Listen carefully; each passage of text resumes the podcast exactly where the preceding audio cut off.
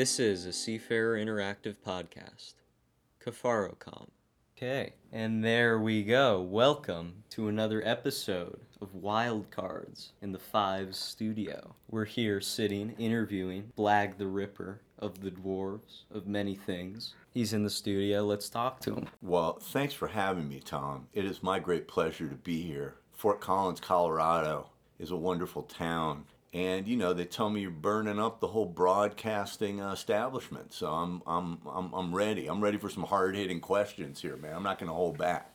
That's right. We're we've got some some pretty nice ones today. We're gonna go a little bit in depth, you could say. So let's just get it started. Let's hop into some. Okay. So you started the dwarves when? When when about was that? Well, when I was in high school, I uh, started playing with uh, Sergeant Saltpeter. I guess he's the original, uh, or no, Simone. I guess he would be the original first dwarf that I came up with. Um, and by I think by about tenth grade, we had something for uh, uh, like a school talent show or something, and it was called. Uh, we called ourselves Sexually Deprived Youth.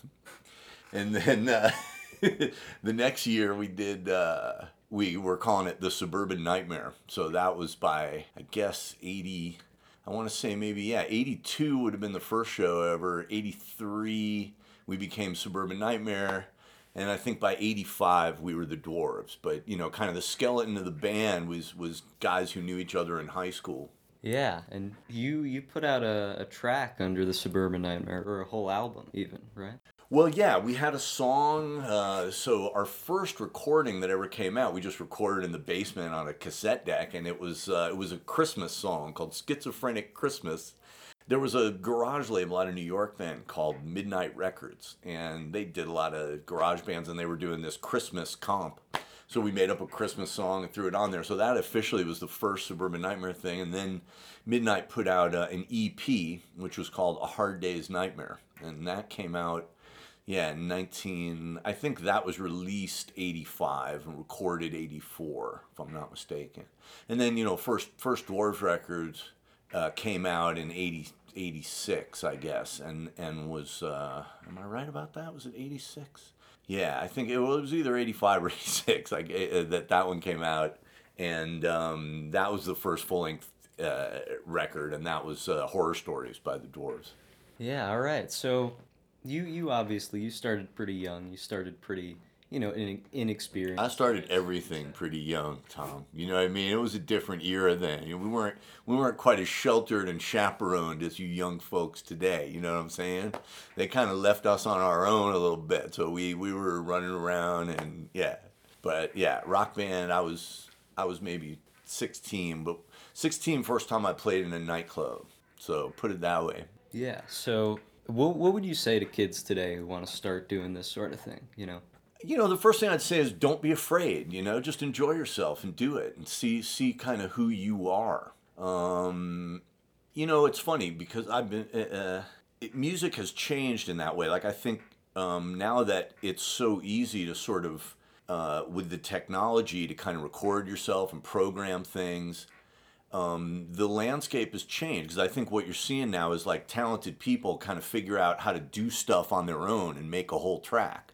And that wasn't really the model. When I was a kid, you kind of had to find some people. I mean, if you wanted, if you were a guitar player and you wanted drums on your record, you had to go find a drummer.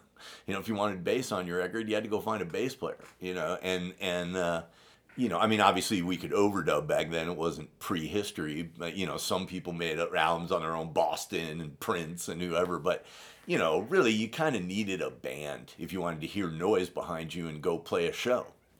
And I think now, you know, for young people that are talented, a lot of times they feel like, well, why should I get a band? I can just program stuff.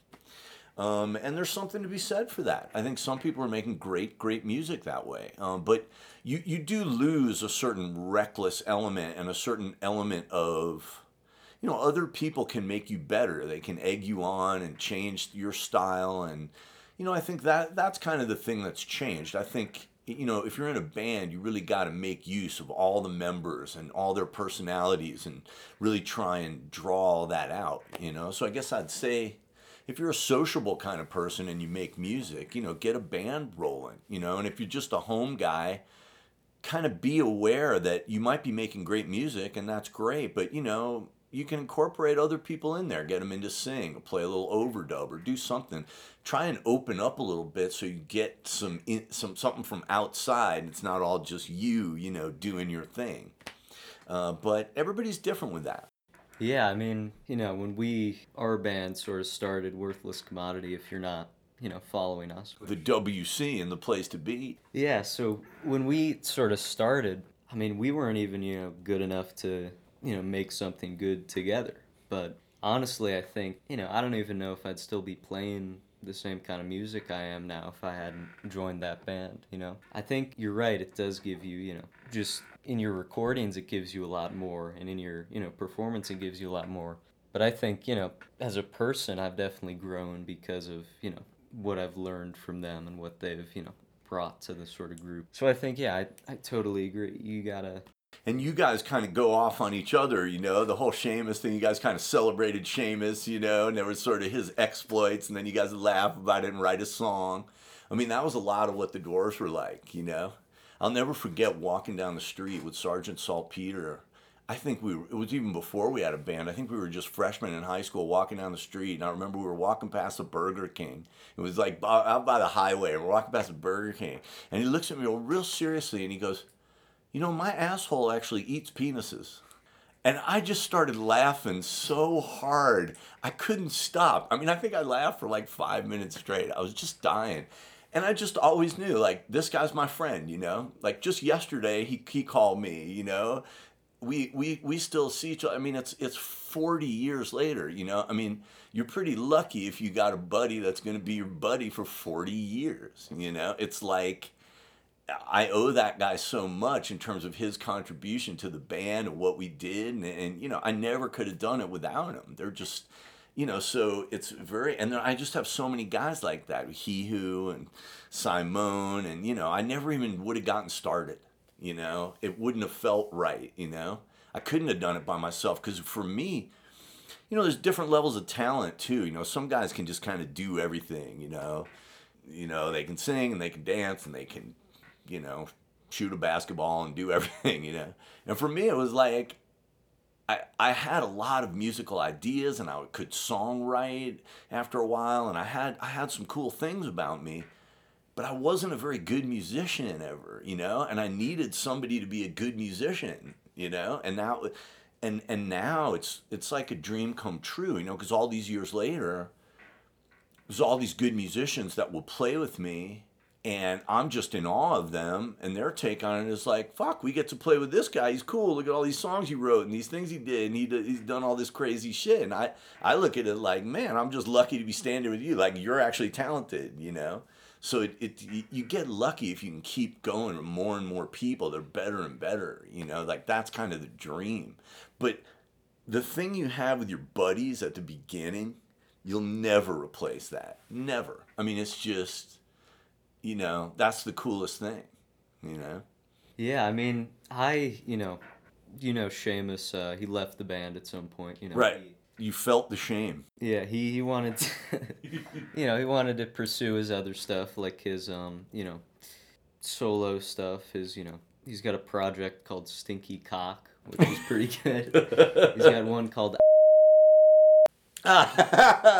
See, here's, I mean, in my day, if you said, right, that would definitely get people's attention. You know what I mean? Like, it's funny because people think, like, oh, back then you could do anything. No, you couldn't. If you said people would be like, whoa, you know, it wasn't getting on the radio with whatever it was. But people kind of understood, like, oh, okay, that's punk rock. You know, you're saying something nasty.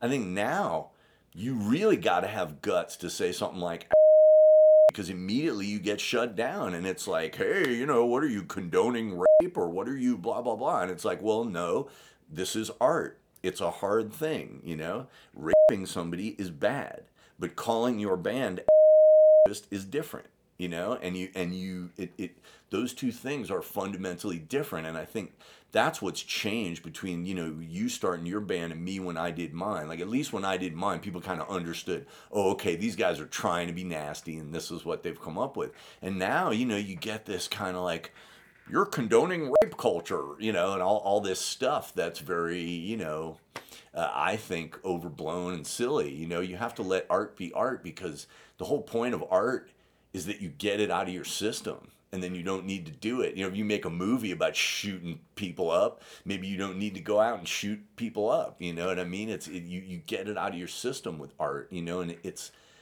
I, I feel like today there's a lot of people who aren't really artists. You know, they check boxes, you know, and they say, well, you know, I'm, they go down the list of their little identity stuff. So it's like, well, I'm, well, you know, I'm this or that, right? I'm, I'm Latino or I'm Asian or I'm a lesbian or I'm, you know, I'm a woman or I'm this and that which is fine. I mean, that's what you're starting from, but then you have to do something with it. And I feel like now you got a lot of people that are just really proud to be like, I'm this, you know, and now I'm going to write a song about what people who are just like me go through, you know, and you better understand it. You know, it's like, no, man, you, you have to kind of touch that other part of yourself, that art part of yourself, that part that is confusing and that you don't know exactly what it is and you got to kind of reach across things and make some mistakes and do some things wrong and you know it's i feel like your generation is very your parents kind of hovered around you and they knew everything you were doing and everything got scrutinized and they didn't really let you guys go you know? But I think it's great that there's still young bands that aren't afraid, you know. Like, all right, I'm going to do this, you know. I don't care what people say, you know. I mean, that's that's who you got to be. Yeah, I mean, that that's interesting because, you know, I don't know, when I when I first heard, you know, some of the dwarves, you know, earlier kind of stuff, you know, I wouldn't have assumed that you would say, you know, oh, I'm an artist. I consider this, you know, art. Like from maybe it's just cuz because it was so effective and it was so convincing. But it really seemed like you were just, you know, like you really were everything kind of saying. well, yeah, I, I appreciate you saying that. I mean, it's like when an actor is so good that you go, oh, I just believed it, you know, and that got us in a lot of trouble, right? Because there was a lot of people who didn't want to do business with me because they were like, this guy sounds insane, you know, I'm not going to deal with him. And it was like, oh no, I'm really a nice guy. It's a joke, you know. We're having fun with it. It's you know. Um, so yeah, I mean it's uh, you know, but look, art is I think when you're really doing art correctly, you're channeling something. You're no longer it's not the same as doing your homework. You know? There's you can do a lot of practicing and improvement and work on it, yes. But the art is you're just channeling something. It's not you anymore. And I think we were successful at a young age at really channeling a rage and a a feeling and we communicated it so even when we technically got stuff wrong you felt like it was real you know you could feel the realness of it you know? But it was also an expression of my identity. I, mean, I was just you know i'm an aggressive heterosexual man with a big mouth you know so there it was you know like i it would have been hard for me to pretend to be something else you know? Okay so sort of going off of that a little bit uh, you know, you obviously you were really into it. You were sort of, you know, you were really expressing yourself. I mean, the one other thing I'd say, I'm sorry to cut you off, but when you bring up art, I have a very expansive view of art. A lot of people think, oh, you play guitar, you're an artist. You know, it's like, no. You know, oh, you paint pictures, you're an artist. No. I think you can be an artist if you're a plumber. I think you can be an artist if you're an accountant. To me, the artist is always the person who makes an art out of what they do. So we've all had a shitty cupcake and a mediocre cupcake, but it's an artist that makes a great cupcake. You know what I mean? So for me, it's like I knew I was an artist because I kept working on this music and I was trying to make something out of it and I was laboring over it and I was trying to channel something too, something real. But to me, yeah, that's what makes you an artist, you know, is that you approach life like an artist, no matter what you're doing. You don't have to play music or do any of the conventional arts. My accountant's an artist, man. He's a cool guy. We have a good rapport, and he plays around with my numbers and makes it work for me. You know what I mean? I mean, that's an artist, you know? Yeah, I mean, I, I can definitely agree with that for sure. I can definitely see where you're coming from. I don't know. I've definitely got, you know, more of a limited a limited view of it than you, I guess. You know, I'm not really as experienced in that sort of, you know, thing. But I don't know. I've definitely started to try to see it a lot more in that way. And I think, yeah, I mean, I don't know really how to put it, but I don't know. I guess I'm just sort of, I don't know, less confident in myself to do something like that and call it art, you know? Like when I think of, you know, oh, doing something unconventional as art, I think of, you know, just doing, you know, a certain medium in a weird way. But I guess if you're, you know, a lot better than that, which, you know, who knows, maybe I will be someday, I think you can definitely do something great with anything. Yeah, that's the other level of the game. You know, I mean, Donald Trump is a mm. bullshit artist, dude. No one has ever constructed a larger mountain of bullshit and ro- ridden it farther than him in I think arguably in human history. I don't think anybody has has erected a Babylon tower of bullshit as big as that. I mean, you have to give him credit for that. He he is an artist. He's a destructive artist, you know, he's a person who's making the world worse for everybody else, but he is an artist at the art of, you know, self-promotion. He made himself a household name for having big money and being smart and being the president. And he's he's dumb and he inherited his money and he's a shitty president but hey you know and and you know that's kind of the the how how how i view things you know i, I always admire anyone who does anything well you know um, but you know you gotta also look at what people are doing i mean if you're the best serial killer well okay you know you're doing something really well but it's it's a destructive thing that's hurting people you know and i think making records and communicating and playing shows is, is a positive thing, you know. So if you're doing that well, then you're really an artist in the best sense of the word, you know. So anyway, I'm sorry to cut you off. No, that, that was good. Uh, what I was gonna say, I think, was some something along these lines. Uh, so you, uh, I don't, I don't know if I'd call you one of the more exposed members of the dwarves because you all sort of, you know, you've got you know stage names and you've got you know sort of personas, but I think he who, you know, sort of stands out in that respect. And I was just wondering, like, do you think, you know, that sort of huge, that you know huge disconnect between this persona of this person you're you know being on stage and the person you really are. Like do you think that's detrimental to making art at all or do you think that's more of a positive because it helps you sort of you know remove yourself from it a little bit? I think it just kind of shows you how you know there's more than one way to skin a cat you know because i'm a little closer in real life to my stage persona.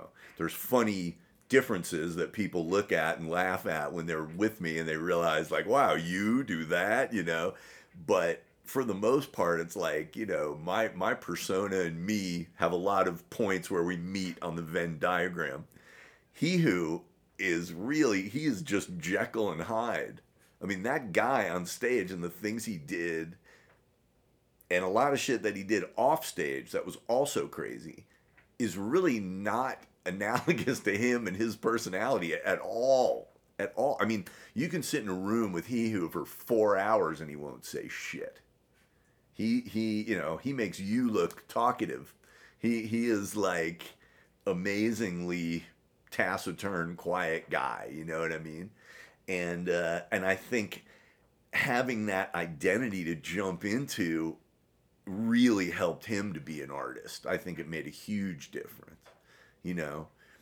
I think with me, you know, maybe I would have been a loudmouth writer or a loudmouth comedian or a loud, you know whatever I did, you know what I mean. But I think with with guys like he, who it's a good example of how like, you know, um, assuming an identity and a character can really help you to free yourself and then make art. You know, uh, you know the best actors really inhabit a role and the best musicians are willing to like become this thing. And that's always the hardest part about getting new guys into the dwarves to play. Right, because we're cool guys and we're hanging out with you and we go out to lunch and I fly you out and you go and you know things are cool. If you're in that room with us and you're not up to our intensity level, you get shut out immediately. you know what I mean? Like just uh, you know, it might sound like kind of an assholeish thing, but it's like you can't even hang in the room with us if you can't do it. You know, we're not mean to you, but it's like, oh, so the, you know, we kind of look at each other in the room and it's like, oh, it's one of these guys.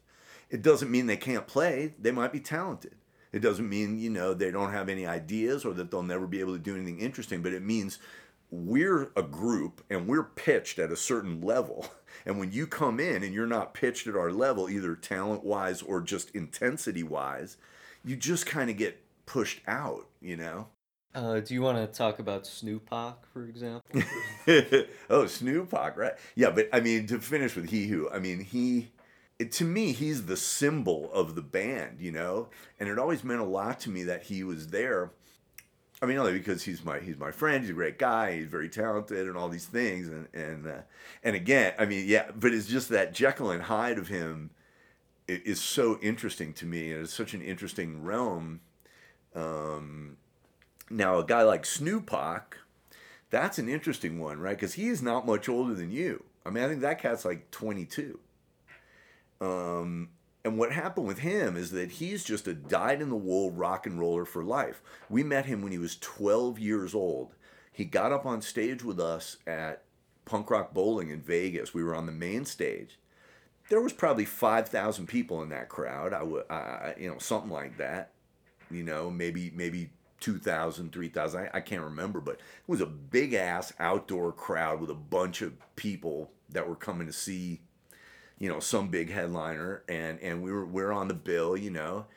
And I see this kid in the crowd singing along to every song, and he knows every word, and he's kind of confidently doing it. And finally, I just reached down and pulled him up on stage, or threw the mic in his hand.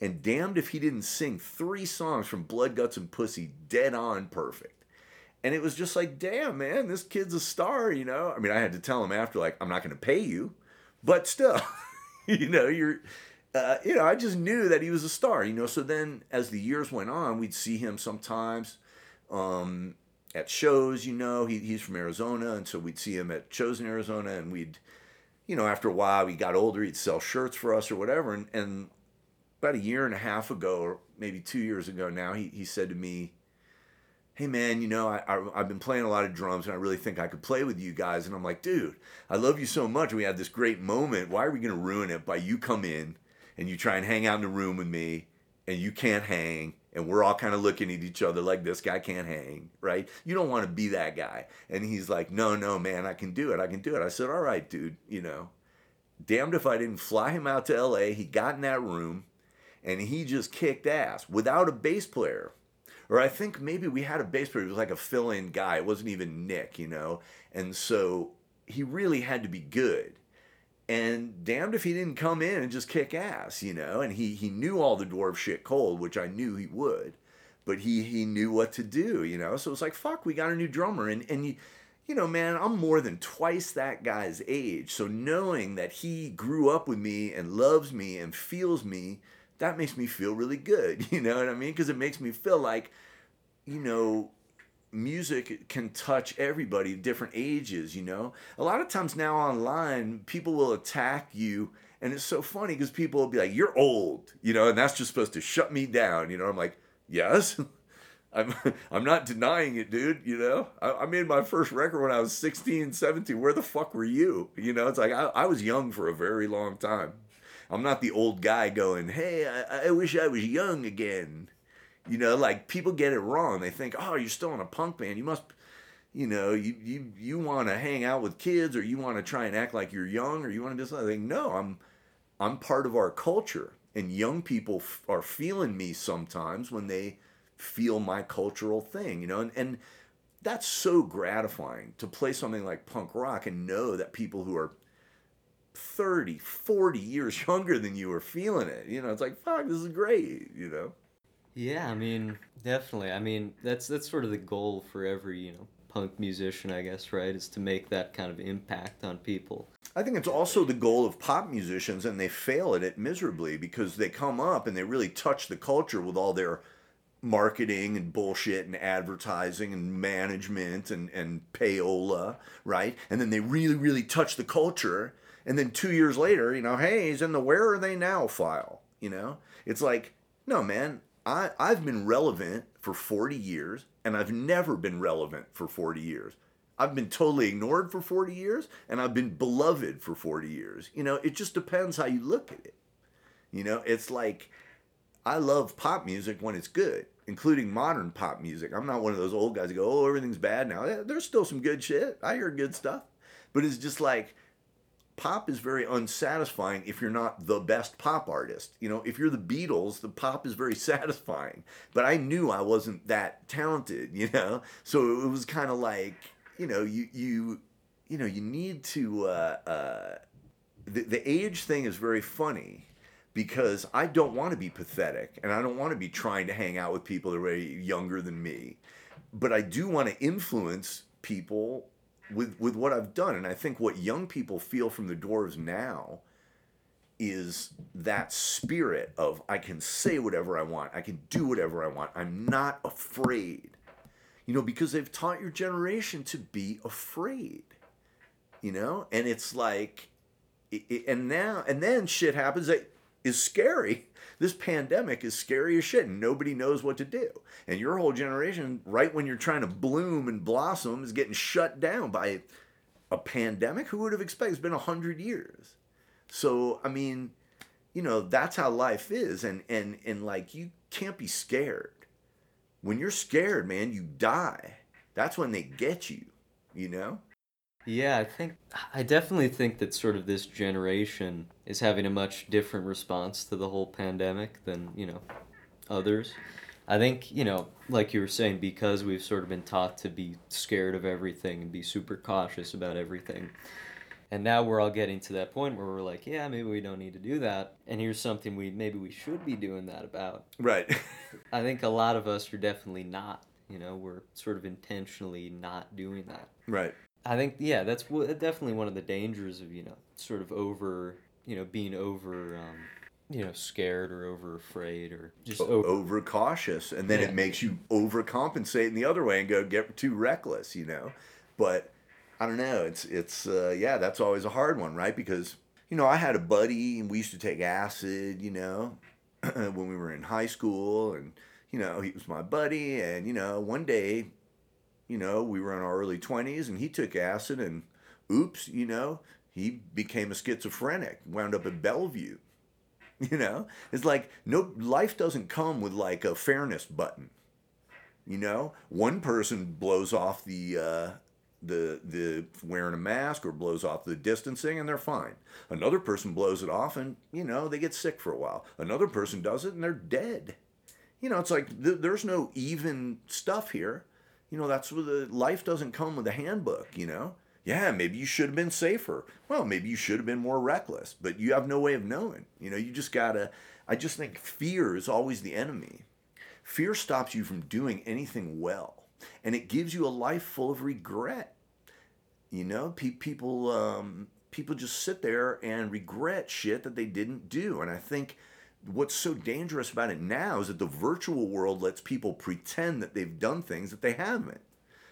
All the pornography, yeah, so pretend you're having sex, you know? All the video games, yeah, pr- pretend you could handle being in a fight. You know, I mean, you could give me a kid who's played two years of Call of Duty and, and watched a hundred porno movies, but we both know he'd be better off with getting in one fist fight and getting a hand job. You know what I'm saying? It's like life is out there and they they've given us now such a menu of virtual bullshit that you know people have started to believe it. They're buying that you know? But that ain't life. You'll feel so differently.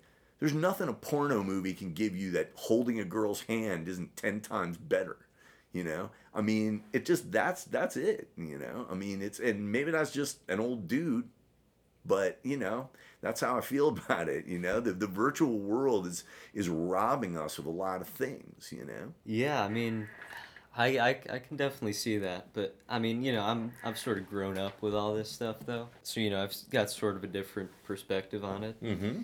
And you know, like I I can definitely see you know plenty of people, including myself to a certain extent, you know, definitely losing a lot of time to these sort of things. You know, I think on one hand though it can be you know a nice way to connect with people and then you know use that to do more things that are separate from you know whatever game you're doing or whatever you know yeah. website you're on. But yeah, I think there's a huge danger in just getting into you know doing the one thing and just getting stuck doing that with nobody else. And then you know at the end of the day, what what do you get? You know you don't you don't get anything. And and it's impossible to quantify what you lost you know, it's like would okay, I sat here and jacked off every day for a year watching pornography.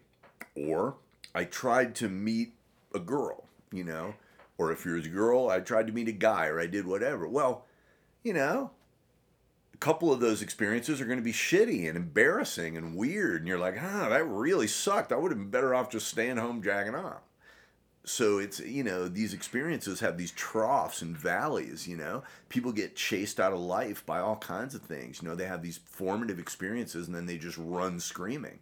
And what our modern life allows us to do is like you don't even have to go to the supermarket and see anybody right? Just go on amazon you know? You don't even you don't even have to go to best buy to get your video game. You can just have them mail it you know have them send it to you and just download it and whatever. So we keep getting more and more separated from each other. But you're right. I mean, it can really improve your life tremendously. Um, a, a, lot of these things. I mean, technology's done great things for disabled people. You know, technology. Even look at a band like the Dwarves. I mean, truth of the matter is, the first bands that really turned me on in high school were these '60s garage bands that were unknown. They never got played on the radio for the most part. There was no internet, so you couldn't find them so their records were out of print, unavailable at the store. To find it, you had to find it used, and you know there was a whole network of people talking to each other. And you know, I remember very well, like you know, I knew all my friends by what records they had, and when I was over there, I'd be like, "Hey man, can you play that one?" You know, like it was it was, you know, much different. Like so now, you know, so a band like the Dwarves in that world just disappears forever right? We're not in the record store. Nobody knows it. Nobody remembers it, and it's over. But in this world, with the internet and with technology, well, shit, I get to live on in there. And, and it turned out there were a lot of people that thought we were pretty cool, who, even though at the time we were just constantly getting thrown out and thrown away. It turned out that in, in the long run, a lot of bands that were 10 times bigger than us at the time are 100% forgotten and we still have about the same audience we had at our peak in the whatever early early 90s mid 90s whatever it was you know? So uh, that's you know yeah man i mean technology is not a bad thing but the effects of it and and it, it just it, it i think it has a warping and stunting effect if you don't if you're not really careful with it. Yeah, definitely. I mean, I don't know. I think it'll be interesting to see how, you know, this sort of generation turns out even further down the line, you know. Like we're just sort of seeing that with, you know, the millennial kind of generation. And a lot of them are, you know, kind of messed up from it. They've, you know, they haven't really, you know, gotten the right kinds of experiences or figured out how to do a lot of things. I mean, if I'm being honest, like I if we're talking about music, I haven't seen, you know, more than maybe 10 millennial musicians, you know, who, you know, just started out underground, sort of posting stuff online or whatever, and sort of, you know, gained any kind of following like that. But I've seen, you know, a hundred Gen Z kind of musicians or rappers who've done that exact thing. Yeah. So I, I don't know. I mean, I wonder if maybe you know that's sort of an act of rebellion against the you know millennial generation or you know the Gen X kind of generation. Like, I mean, let me say this: we deserve to be rebelled against. I mean, we ripped you all off. We took your economy and fucked you six ways to Sunday. And unfortunately, it's the same thing the generation before me did to my generation. It's happened now. You guys are the fourth generation of this, right? The hippie. I mean, put but I get I'll put it in perspective just for money, right? Because money makes a big difference. Everybody said, "Oh, the millennials are crybabies," or Gen Z is a bunch of crybabies. Yeah, because you forced them to live at home with their mom. They don't have an economy where they can go out and get a job and live, right? So we so you screw people over and you steal the money from their whole generation, and then you say, "Hey, how come you guys are so weak and you won't do anything?" Well, that's our fault. You know, I mean, and this this shit really has been going on now. You, yeah, you guys are the fourth generation of it. I mean, just to give you a quick rundown, let's say you wanted to buy a house in San Francisco, 1975, right? You get a decent house, San Francisco, 30 grand, 1975, right? 20 years later, by the time somebody like me is in a position to look at a house or start thinking about it, that same house is $300,000. Are people making 10 times more money 20 years later? No we were making maybe two, three times as much money, but shit was 10 times more expensive. You know, so that generation told my generation, yeah, we'll just keep all the money. You guys can't afford a house, but that's how life goes. Then we did that to the millennials, right? You, you know, now it's 2015 and those millennials are ready to think about buying a house or doing things. And oh, that house that was 30 grand in 1975, 300 grand in, in 95, now it's $2 million. And you're going, what the fuck? You know what I mean? I mean, these, uh, uh, so uh, millennials, Gen Z, these people are looking at life and saying, wait a minute. You guys took everything. You old folks took everything. I, I don't blame them for being mad at us. I'd be mad at us. You know, we deserve it. We fucked you. And and when when people spilled out into the street last couple months, I was glad to see it because it was like, all right, man, maybe you know there's some subtlety here in your arguments that's lacking. But what it showed me was that young people have guts and they'll go out in the street and they they were mad and they had something to say and they weren't going to take it anymore. I'd like to see them do that with the economy. I'd like, and, and I see signs of it. Younger people have a better sense of the, you know, man, we got to get this economy back to where it works for people who work for a living and not just for Bill Gates. And that that's a big part of what made your generation and the millennials to a certain degree real scared. Cause life's fucking scary when you don't have an apartment, you can't afford dinner, and you can't afford a bed. That makes shit scary, you know. So. Do you think you're, I guess, seeing more of that attitude from this generation than like when you were a kid, or do you think it's you know similar? I good question. Your generation in some ways is much more questioning of reality than mine was. And your generation is now really taking basic questions about, yeah, what is with all this racial shit? And yeah, what is it with this economic shit? And yeah, what is it with power structures and people in charge of everything? And what is it with men get to run everything? And what is, you know what I mean? Like your generation is asking those questions. Mine really didn't my generation was kind of conformist. It was the Ronald Reagan era. It was the, you know, I'm going to get ahead. I don't really give a shit about you era, you know. And, uh, and, and so I, I think your generation is asking more questions, but there's a lot of structural shit working against you and you guys are scared. And that that kind of balances things out, you know, because my generation was a little closer to like, hey, you know, everybody was expected to get in a fight or two. Everybody was expected to get a girlfriend or two. If you're a girl, you're expected to get a boyfriend or two. If you're gay, you're expected to do your thing, you know. Now it's very like they want to micromanage your sexuality. They want to micromanage your thoughts. They want to tell you that, you know, you're a racist even if you haven't done anything racist. You're a sexist even if you haven't done anything sexist. It's all about, you know, systems and power and it's almost like a con- it's almost like they've sold you on this conspiracy theory idea of how flawed you are you know? You're a man you, you're a misogynist you know? You're a you're a heterosexual well then you're homophobic you know? You, you and it, it's it's complicated because there certainly are homophobes there certainly are are uh, you know racists there's all kinds of bad people. But that it's pretty ridiculous to act like everybody's one everybody from a particular group you know and and so that's the part that i think mentally your generation is grappling with and they're going to have to figure it out. And along the way they've kind of invented this thing called cancel culture. And to me cancel culture is sort of the cry of the disenfranchised. It's like okay we can't afford an apartment we can't afford a car we don't see much future. Let's just destroy people. You know i got nothing to do. I'm not really creating anything you know? Yeah i play in a rock band but i don't really work very hard at like trying to write a song or trying to learn my instruments so but i can really ruin another rock band by saying they're sexist or saying they're racist or you know? So that you're getting a lot of that now of a lot of people kind of making a power play about trying to ruin you and not a lot of people trying to build something constructive you know? It's about let's ruin these people you know? And and and the idea of redemption too is really removed. You know, it's like if you say one thing wrong and it's on the internet, it's there forever and you're always that person and you can't change. You know, and that's that's something you guys have been saddled with too. That was a bad side of the technology. You know, the, you know, you you only see my bad old haircuts in a in a you know in a photo. You know, but you guys, it's like you know, you say one dumb thing and it's like you're that guy forever.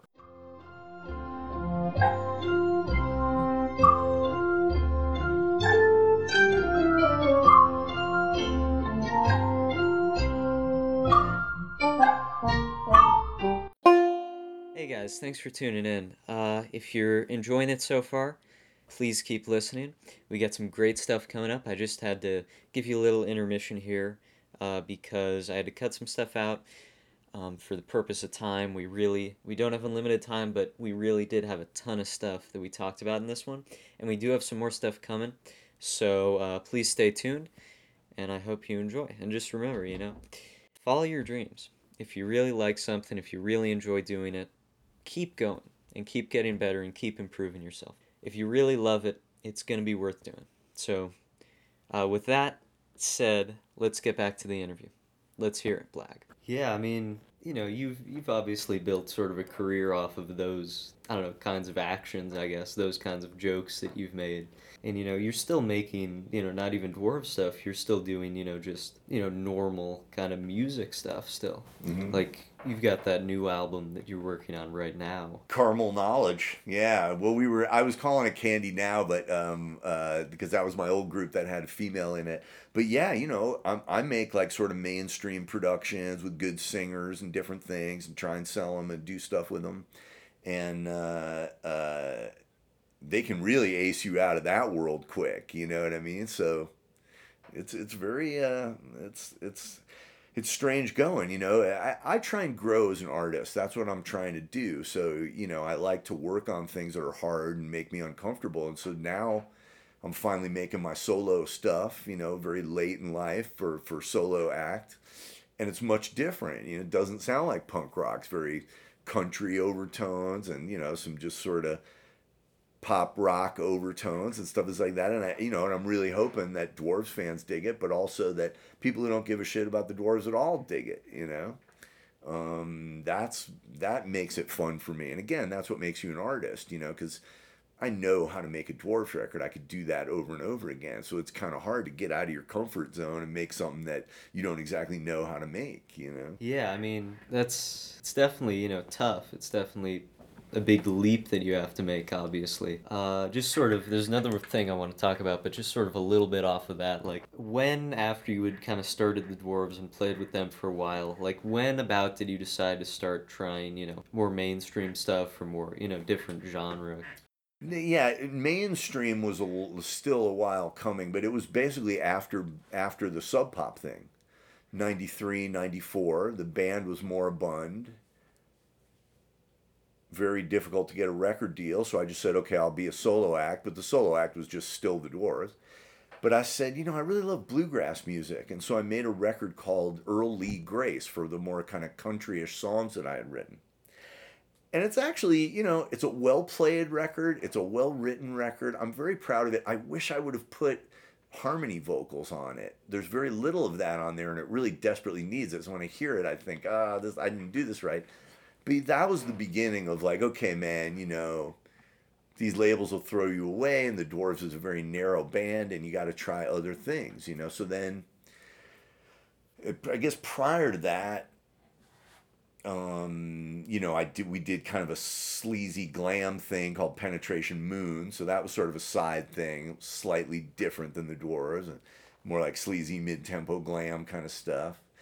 But it was really it took until about 2007 when the Candy Now record came out that I really made a record with a very different kind of production. And uh, I'm very proud of that record. You know, uh, I didn't really have a lot of help with it. I kind of had to conceive of it and figure it out. But Tom Ayers, the musician on there, was so great, and Angelina, the Russian female singer on there, has got that unique voice of hers. You know, because she's Russian, it's so nobody sounds like her, and she's just got great chops. And it was a very interesting record.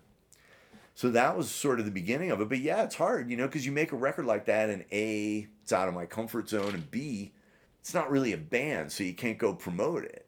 So then I'm right back out playing dwarf shows, trying to make money, sell T-shirts, and you know.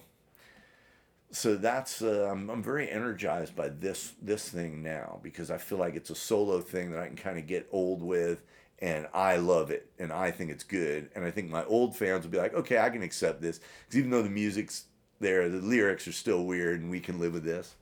And and I think other people with no connection to the Dwarves just like it like a country jam or like it like a mid-tempo rock jam and be like, okay, I like this, you know. So that's been that's been exciting, you know. And again, it's always just thinking of yourself as an artist, you know. If you think of yourself as an artist and somebody who makes cool shit, it's easier to jump around. You know, if I was just the guy from the Dwarves, then I'm, it's harder to jump around. Then I just got to be that guy all day, every day. You know, that's a hard guy to be. Yeah, I mean, I don't know. This this even this podcast is kind of branching out a little bit for me. Actually, like you know, when I started, you know, trying to make stuff or you know start to entertain people, that's what I sort of started doing. I wanted to be like a voice actor, you know. And after that, that then I tried to, you know, the music thing. And I, I kind of assumed I'd be really good at it, you know, because I was in, you know, band at school or whatever. But you know, that was kind of a rude awakening for me a little bit when I wasn't like great all of a sudden. But I don't know. There, there are also, you know, people like uh, like Josh Freese, right? Like he. he was great coming out of the womb, man. Yeah.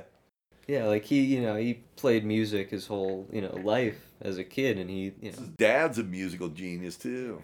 I mean, if your dad's a musical genius, it goes right. His brother's is great. It's just like, yeah, that's just the whole. You're never gonna be better than that, and that's the weird thing in life. There's always somebody smarter than you. There's always somebody tougher than you. In music, there's always somebody more talented than you. You know, in a world of Josh Freeses, every other drummer can just go home and take a nap. You know, so you know that's yeah, the the uh, um, you know part of the lesson is don't quit, but also kind of recognize who you are and what you do. You know, if you were Josh Freese, you'd know it by now, but you're not. You know, and uh, that's that's kind of what people got to understand. I, I was pretty good about being realistic from the beginning. I played guitar. I wrote my songs on the guitar, and as soon as I could, I tried to give the guitar to somebody else to play, because I didn't. I just knew that I wasn't that good. You know, so it was like you, you don't have to hate yourself. But see, here's the other thing a lot of young artists psych themselves out. They've got the vision of what the perfect record should be or the perfect musician should be. And then when they can't do it right away, they just ace themselves out. You got to put in the work, but you also got to kind of recognize, you know, you can't rebuild a, a, a Hyundai into a Cadillac, you know. You, you people, uh, you know, you got to kind of go with the skills you got and then train. You know what I mean? And you can train as much as you want if you're five feet tall, but you ain't getting in the NBA. If you're seven feet tall, okay, but then you better do some training because there's other guys that are seven feet tall and they've been training, you know. So it's it's uh, you got to kind of find that ratio of like, wow, I'm pretty good at this and I'm willing to put in the work. And when you when you finally find what that thing is, that's kind of the magic moment, you know. When did you like start sort of training, you know, your voice, I guess, or your, you know, singing ability? Because, you know, back in the early kind of days, it was, you know, a lot of screaming and maybe, you know, it wasn't the highest quality. It was pretty much after I met Eric Valentine, I think. Um, I met Eric Valentine and uh, during the time when I was making Young and Good Looking, which turned out to be a real watershed record for the Dwarves. I got some better players I wrote some better songs, right? So part of it was starting to think about songwriting more. I think through the sub pop era, I just wrote what I wrote. And part of what influences the voice is, you know, I would write a song on the guitar, and then whatever I wrote, I would just sing it wherever I had done it on the guitar. Once you meet a guy like Eric and he approaches things in a more pop way, you're kind of taught a different way. Like, no, dude, this is a song with a vocal melody you have to find the right key for your voice. I mean, that was a revelation, you know, or like, hey, you know, we got to figure out what tempo this song goes at. I was like, really? People figure that out in advance? You know, like we, nobody ever helped me with anything. You know, because I'm a very confident sounding person, so it doesn't really make people want to help me with shit usually. So, like, nobody ever really helped me with much, you know? And when I got to Eric, he helped me, you know? And and basically at a certain point, I just looked at him and said, "Dude, you're really good. Show me what the fuck to do," you know. And I was 27 by then. I'd had some record deals. I'd written some songs. I'd done some shit. Um, and and you know I started to, you know and it was at that time that the technology was improving. So now you could play around with Pro Tools. A couple years later, Auto Tune. I was like, shit, okay. You know, so I started really thinking about vocal melodies and practicing things and thinking about what key I should be doing things in, and that was kind of a process, you know, and and I think it's made me a better singer. You know, so again, that's the thing about getting old, right? you know as you get old everything's getting worse right? Your throat's getting worse and you're getting weaker and you're getting smaller and you're getting this and that. The good part is the experience and the brains you know? You start to figure it out you know i started to be able to figure out how to make a record that sounded the way i wanted it to sing a song the way i wanted to sing it you know and and that was a big moment you know part of it was just thinking about it i'd gone on instinct for the first 10, 12 years of my career. I just went on instinct about singing, writing, touring. We didn't know anything. We didn't know about booking agents, managers. We were just like, well, labels put out records. Let's just find a label. I, it never even occurred to me that people had managers that got you an actual deal at a label, you know booking agents. I mean, we just use random people a lot, like from the club that seemed to like the band. It was like, would you book a tour for us? You know, I mean, I don't think I had a booking agent until fuck, you know, 1991, 92 or something. You know, I mean, I'd already been playing shows for eight, nine years at that point. So finding people that'll help you is big, and then willing, being willing to take the help is a big deal too. You know. Yeah, I mean, I don't know. I I guess I sort of, I don't know, realized I wasn't, you know, gonna be, you know, Josh Freese or anything pretty early, like the first, you know, practice we had as a band. you know, so I've sort of since then been, you know, really looking for, you know, like even our bassist now, like he's he's a way better drummer than I am. You know, he's right.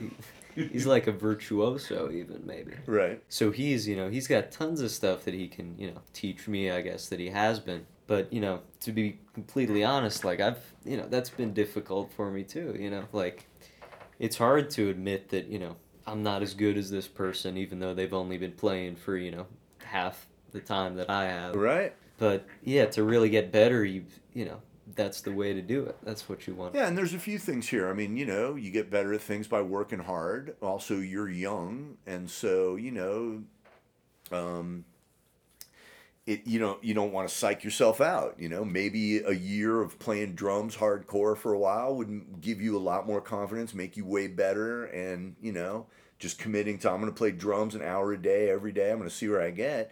Yeah you're, you're never going to be josh freese that's true but you could be pretty damn good you know so so that's what you have to kind of figure out and you don't also don't want to make the mistake of saying okay i'm going to wait for whatever i'm a genius at because that can be a very subtle thing I mean, look at look at these big things like on TV. They have showrunners, you know, the people who created the show run the show. It's like, who would know that they're a brilliant showrunner? I mean, you don't. That's not the kind of thing you're ever gonna know.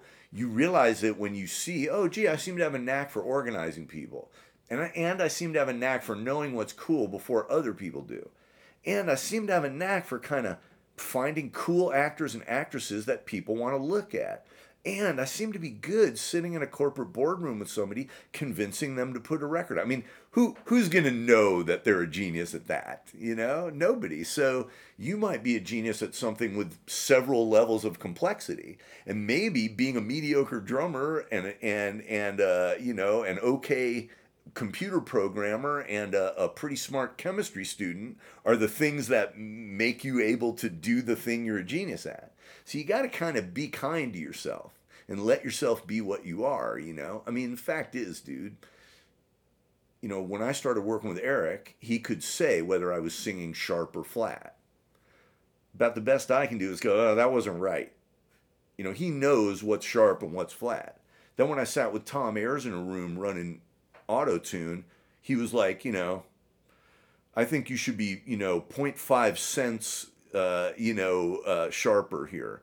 I think you should be, you know, point, you know, at, you know, and he had never even used auto tune before. It's just his ear is so good. He's like, you're off the A by this much, you know, you're off the G by that much. I mean, it's like I look at a guy like that and I'm like, dude, you'll never be that guy. I don't care if you practice every day of your life. you, you you can only be that guy if you're born with that. Okay, fair enough. But then, you know, it works in reverse too. Tom's looking at me like, fuck, Blag, like one way or the other, you keep coming up with songs and concepts and musicians, you know? And then when I sit a Tom Ayers in a room with a Josh Freese, then they're both going, Josh is going, thanks for putting me in a room with Tom. And Tom's going, thanks for putting me in a room with Josh. And I'm going, fuck, what the fuck am I doing? This is easy, you know? So it's, it's very like, uh, I mean, it was that way when I put Nick Oliveri and Josh in the same room. You know, nobody plays hardcore better than Josh, and nobody plays hardcore better than Nick. I don't care who the fuck it is. You know, and it was like, oh shit. Those guys had never played together. And the minute they played together, it was like watching two pigs and shit. They just loved it, you know? And I'm just sitting here like, fuck, dude, I can't play drums, I can't play bass. But today, I guess I kind of did something for rhythm sections because cause I just put Nick Oliveri and Josh Freese in the same fucking room, you know? Making a record. I mean, uh, uh, you know, the, uh, fuck. I got to I got to record uh, Aaron. What's his name? Oh, he'd hate me for forgetting his name. The, a great session drummer. I just recorded this guy about a, about a year ago. But again, I was just thinking to myself, man, this is like a dream. You got this cat, and you think, Aaron, I wish I could remember his fucking last name. He's, he's so good. He's like one of the top cats, you know, and he and just did such a great job on it. And it was just like, you know, and it's nice to know that people like that are like hearing your song and going, "Wow, this is cool," you know. Uh, um, so yeah, I, I uh, it, don't be too hard on yourself. You don't have to be a genius at everything because a lot of things take like myriad skill sets, and just being kind of good at this and sort of okay at that adds up to a lot, you know. Um, and sometimes it's just personality, you know I mean, sometimes it just comes down to like, hey, this is the only guy in the room that everybody liked. that one rarely happens to me. but you know, I have friends where it's like, fuck, everybody loves this guy. You know, it's like that's a skill too. You know, so there's all kinds of skills, and and don't be too hard on yourself, but be realistic. You know, you got to know what you you know. Sometimes, every once in a while, somebody will come to me with their music, and I feel so bad for them um, you know, because you don't, you never want to say to somebody, just give it the fuck up, dude. You can't do this, you know. But it becomes harder and harder when people are like, hey, they're talking about spending money and taking years out of their life and doing this and that, you know. Uh, a woman came to me who was a great visual artist. She'd made a bunch of cool art and then she made something cool for me. I'm like, man, you're so fucking great. And she's like, yeah, you know, but I've done music my whole life and I really want to do music. You know, can you help me with that? And I'm like, sure. You know, and she comes in and I was just like, dude, can I just be honest with you? I mean, I'm not trying to make money off you. I don't give a shit, so I don't need a client. Why are you even doing this? Like, you're a great visual artist. Why, you know, like, if you want to play music, just do it for fun in your basement. Like you don't want to be spending thousands of dollars working on these songs. I'm telling you, you know, and it's hard for people to hear. Nobody wants to hear that. You know, you want to hear, yeah, your music's great, it feels great, you know, but at least, you know, I was able to know that this person was a really good visual artist. So it was like, hey man, you you're already kind of geniusy at something else, you know? Like you just this ain't this ain't your world, you know? It's hard. It's hard for people to hear things. Some people, you know, their heart's in the right place, but they just don't have the chops, you know? Yeah, I mean, that's, yeah, that's, I, I can definitely, you know, obviously, I, you know, again, I don't have a lot of experience with, you know, that sort of thing. Like, you know, I assume I'm gonna have to face something like that at some point. You know, like I've I've been trying to do a bunch of things, you know, for a while, I guess, in my life uh, a bunch of them I've, I've just sort of given up, you know, because I didn't have the time or the resources or whatever. Yeah, I'm sitting here looking at your vibraphone, and I, I don't know if you're gonna be Lionel Hampton anytime soon either. I don't know. You've never seen me play. I haven't. Maybe you kick ass on the fucking vibes. I shouldn't. I shouldn't be shitting on you. I just it's covered over with a blanket, so it makes it look like you've you're you're, you're off it now. But you never know. No, yeah, I mean, it's, you know, I'm still figuring stuff out. I'm still trying to find what, you know, what I'm good at, I guess. You're kind of lucky you're doing that. I'm kind of, I guess it just depends, right? The grass is always greener. I, am kind of bummed that I always knew it was going to be this. I knew it. I knew it. You know, I was like, I can't. This is it. Like, I don't want to live if I can't do this. You know. There's something kind of enviable about looking around for things and playing through things. You know. I've been so focused on like this. You know, especially when I was your age. You know, like everybody, you you know what the family's like. Everybody's very smart and has these big degrees and all this shit. I I bailed off after high school. My first job was cleaning toilets at MIT.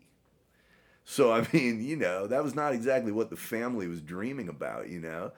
It, it, you know, it was but I was so driven to just be in a rock band. That was that was all I was going to do, you know. So it, it's uh it's that's a tough one. I think I kind of envy your position. You're playing around with this, playing around with that, getting a feel for things, not getting too committed to anything, you know. Because uh, I think if I were to be able to zig and zag a little more in my life, I'd probably be a little happier now. I would, you know, I would have indulged some of the other things I could do, you know. I, I, you know, working shitty day jobs so you could go out on tour and lose your apartment when you came home. You know, it sounded romantic, but it was a pretty hard way to spend ten years of my life. You know, so. no, I know. I mean, you've you know had sort of a history with um, you know, I, I don't know if you want to bring this up or not, but you've had kind of a history with um, trivia game shows in a way. I know I've heard you know just some underground kind of. Oh, stuff. now is this about the dude? I mean, I don't. Yeah, it's about um. I, I don't know if you want me to talk about it. We can, you know, we can skip over it, but I'm sure people want to, you know, hear it. Well, dude, but it's not very cool that you even would go into that. I mean, because you, are talking about rumors that have been coming from places, and that's look. I, I'm out of here, man. Fuck this. Come on, everybody wants to hear about it. Uh, okay, fuck. Um, guys, I, I, shit. Um, okay. I guess that maybe he'll come back. I don't know. Fuck. All right. So uh, this has been another episode of Fives. G- gonna take most of that out, I'm guessing. Uh, but yeah, Blag Dahlia. He's got stuff coming out. He's doing a lot of cool stuff. Uh, I guess go check him out. Uh, seems like kind of an asshole, but you know, I guess you know few years with Trebek kind of can do that to a person. But, uh, you know, tune in next time. We'll have somebody else on, somebody a little more tolerant, I guess, you know, of, of their past, of their history with, uh, you know, people like that. And, you know, go watch Jeopardy if you want a fun time. I know, I know Blag would fucking hate you for it, but I think you should do it just despite him, you know? So, uh, thanks for listening, guys, and see you in the next one.